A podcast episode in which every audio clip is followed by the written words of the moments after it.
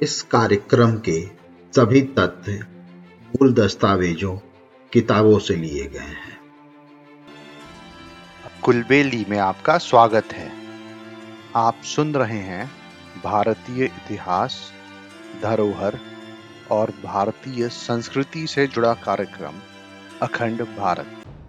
भारत के आज़ादी की कहानी के दसवें एपिसोड में आपका स्वागत है। अभी तक आपने सुना अठारह सौ सत्तावन की क्रांति शुरू हो चुकी थी। दिल्ली, अलीगढ़, इलाहाबाद, बनारस, कानपुर, इन सभी जगहों को अंग्रेज़ों से खाली करा लिया गया था। बिठूर के नाना साहब इस क्रांति की अगुवाई कर रहे थे। कानपुर को अंग्रेज़ों से खाली करा लेने के बाद नाना साहब को कानपुर का शासक घोषित किया गया। अब सुनिए आगे। अठारह की क्रांति की तैयारियाँ झांसी में भी शुरू हो गई थी। झांसी की जनता अपनी रानी लक्ष्मीबाई के साथ हुए अन्याय और अपमानपूर्ण व्यवहार का बदला लेने के लिए बेचैन थी। रानी महल में हर रोज गुप्त सभाएँ और मंत्रणा हो रही थी। आखिर 4 जून अठारह को झांसी में 12 नंबर देशी पलटन के हवलदार गुरबख्श सिंह ने विद्रोह की तलवार निकाल ली। क्रांतिकारी सेना ने तोप खाने और खजाने पर कब्जा कर लिया।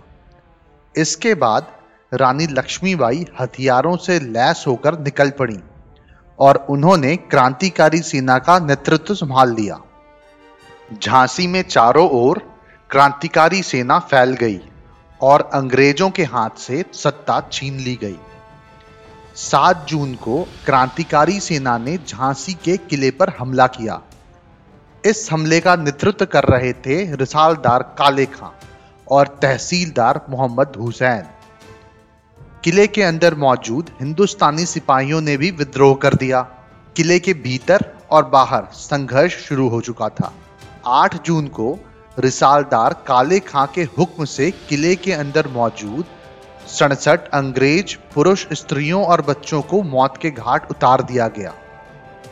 अंग्रेज़ इतिहासकार स्वयं मानते हैं कि इस हत्याकांड में रानी लक्ष्मीबाई का कोई हाथ नहीं था और ना ही उन्होंने इसकी इजाज़त दी थी।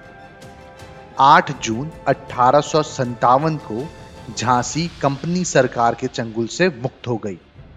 गद्दी का उत्तराधिकारी दामोदर राव चूँकि नाबालिग था, इसलिए रानी लक्ष्मीबाई ने झांसी का शासन संभाला। रानी लक्ष्मीबाई ने बड़ी सूझबूझ और समझदारी से शासन संभाला। वो दरबार के एक विशेष कक्ष में बैठी थी। उस कक्ष के द्वार के बाहर दो द्वारपाल खड़े रहते।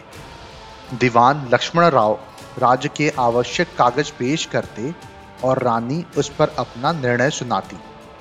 रानी लक्ष्मीबाई की पोशाक भी पुरुषों जैसी हो गई थी। वो पजामा और गहरे नीले रंग का कोट पहनती थी। टोपी पर एक सुंदर पगड़ी बंधी रहती थी। कमर में जरी के काम का दुपट्टा बंधा होता और उसमें तलवार लटकती थी। उसके साथ ही नक्काशीदार चांदी मणि पिस्तौल भी भी लटकती रहती थी। झांसी के किले पर अब आज़ादी का झंडा लहराने लगा था। रानी लक्ष्मीबाई ये भी जानती थीं कि उन्हें झांसी की आज़ादी की रक्षा के लिए हर वक्त तैयार रहना चाहिए। वो सेना तैयार करने लगी। लोगों को युद्ध का प्रशिक्षण दिया जाने लगा। पुरुषों के साथ कई स्त्रियाँ भी युद्ध कला और शस्त्र संचालन की कला सीखने लगी। इनमें रानी की दो सहेलियाँ भी थीं। रानी ने क्रांतिकारी सिपाहियों के नेताओं से भी संपर्क बनाए रखा और उनसे खबरें प्राप्त करती रहीं। उधर, अवध में भी क्रांति की पूरी तैयारियाँ थीं। इतिहासकार लिखते हैं, क्रांति की तैयारियाँ जितनी अच्छी अवध में थीं, उतनी देश में कहीं नहीं थीं। हज़ारों पंडित और मौलवी स्वाधीनता के युद्ध के प्रचार में लगे हुए थे। वो एक बैरक में जाकर सिपाहियों से बातचीत करते। हर गाँव गली मोहल्ले में जाकर पंडित जी आज़ादी की लड़ाई के लिए जनता को तैयार कर रहे थे। लखनऊ में 13 मई को मेरठ की क्रांति और 14 मई को दिल्ली की क्रांति की खबरें पहुँच गई थीं। उस समय अंग्रेज़ी कमिश्नर हेनरी लॉरेंस लखनऊ से पूरे अवध पर कमिश्नरी करता था। उसने क्रांति की खबरें मिलते ही मुकाबले की तैयारी शुरू कर दी। लखनऊ में रहने वाले अंग्रेज़ परिवारों की सुरक्षा के लिए उसने लखनऊ के पास मच्छ भवन में और रेजिडेंसी में किलेबंदी शुरू कर दी ताकि ज़रूरत पड़ने पर सभी अंग्रेज़ और उनके परिवार को वहाँ सुरक्षित रखा जा सके। अंग्रेज़ महिलाओं और बच्चों को वहाँ पहले ही पहुँचा दिया गया था। 30 मई अठारह की रात, ठीक 9 बजे तोप छूटी।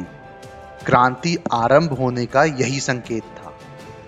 इकहत्तर नंबर की पलटन सबसे पहले बंदूकें लेकर निकली। उसने अंग्रेज़ों के बंगले जलाए और जो भी अंग्रेज़ उन्हें मिला, उसे मार दिया।